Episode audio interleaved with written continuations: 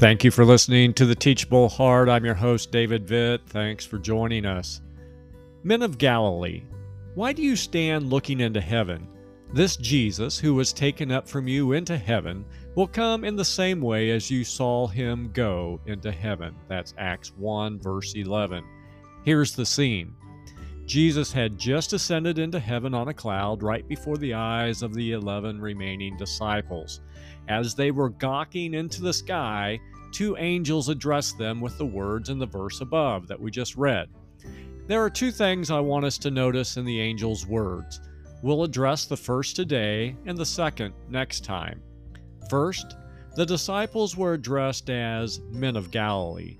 With the exception of Judas, who was now dead and gone, all the men Christ hand selected were from towns in the region of Galilee.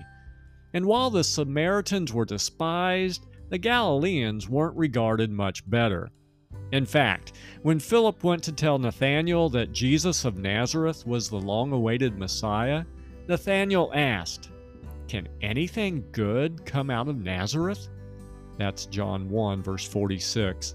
And many commentators agree that Nathaniel's question represented the typical Jew's reaction not just to people of Nazareth, but to the region of Galilee at large. And yet, it was from among such despised, lowly, and rejected people that Jesus hand selected his first disciples. He did not go into Jerusalem, the religious center of the nation, to select his men. He went to the rural areas and chose simple, uneducated people. What might this teach us? Among other things, it shows that Jesus intentionally chooses and uses the lowly, and I appreciate that reality. If God can use an uneducated fisherman from Galilee, maybe, just maybe, he can use you and me as well. Writing to the church in Corinth, Paul stated, and I'm quoting, For consider your calling, brothers. Not many of you were wise according to the worldly standards. Not many were powerful, not many were of noble birth. But God chose what is foolish in the world to shame the wise. God chose what is weak in the world to shame the strong.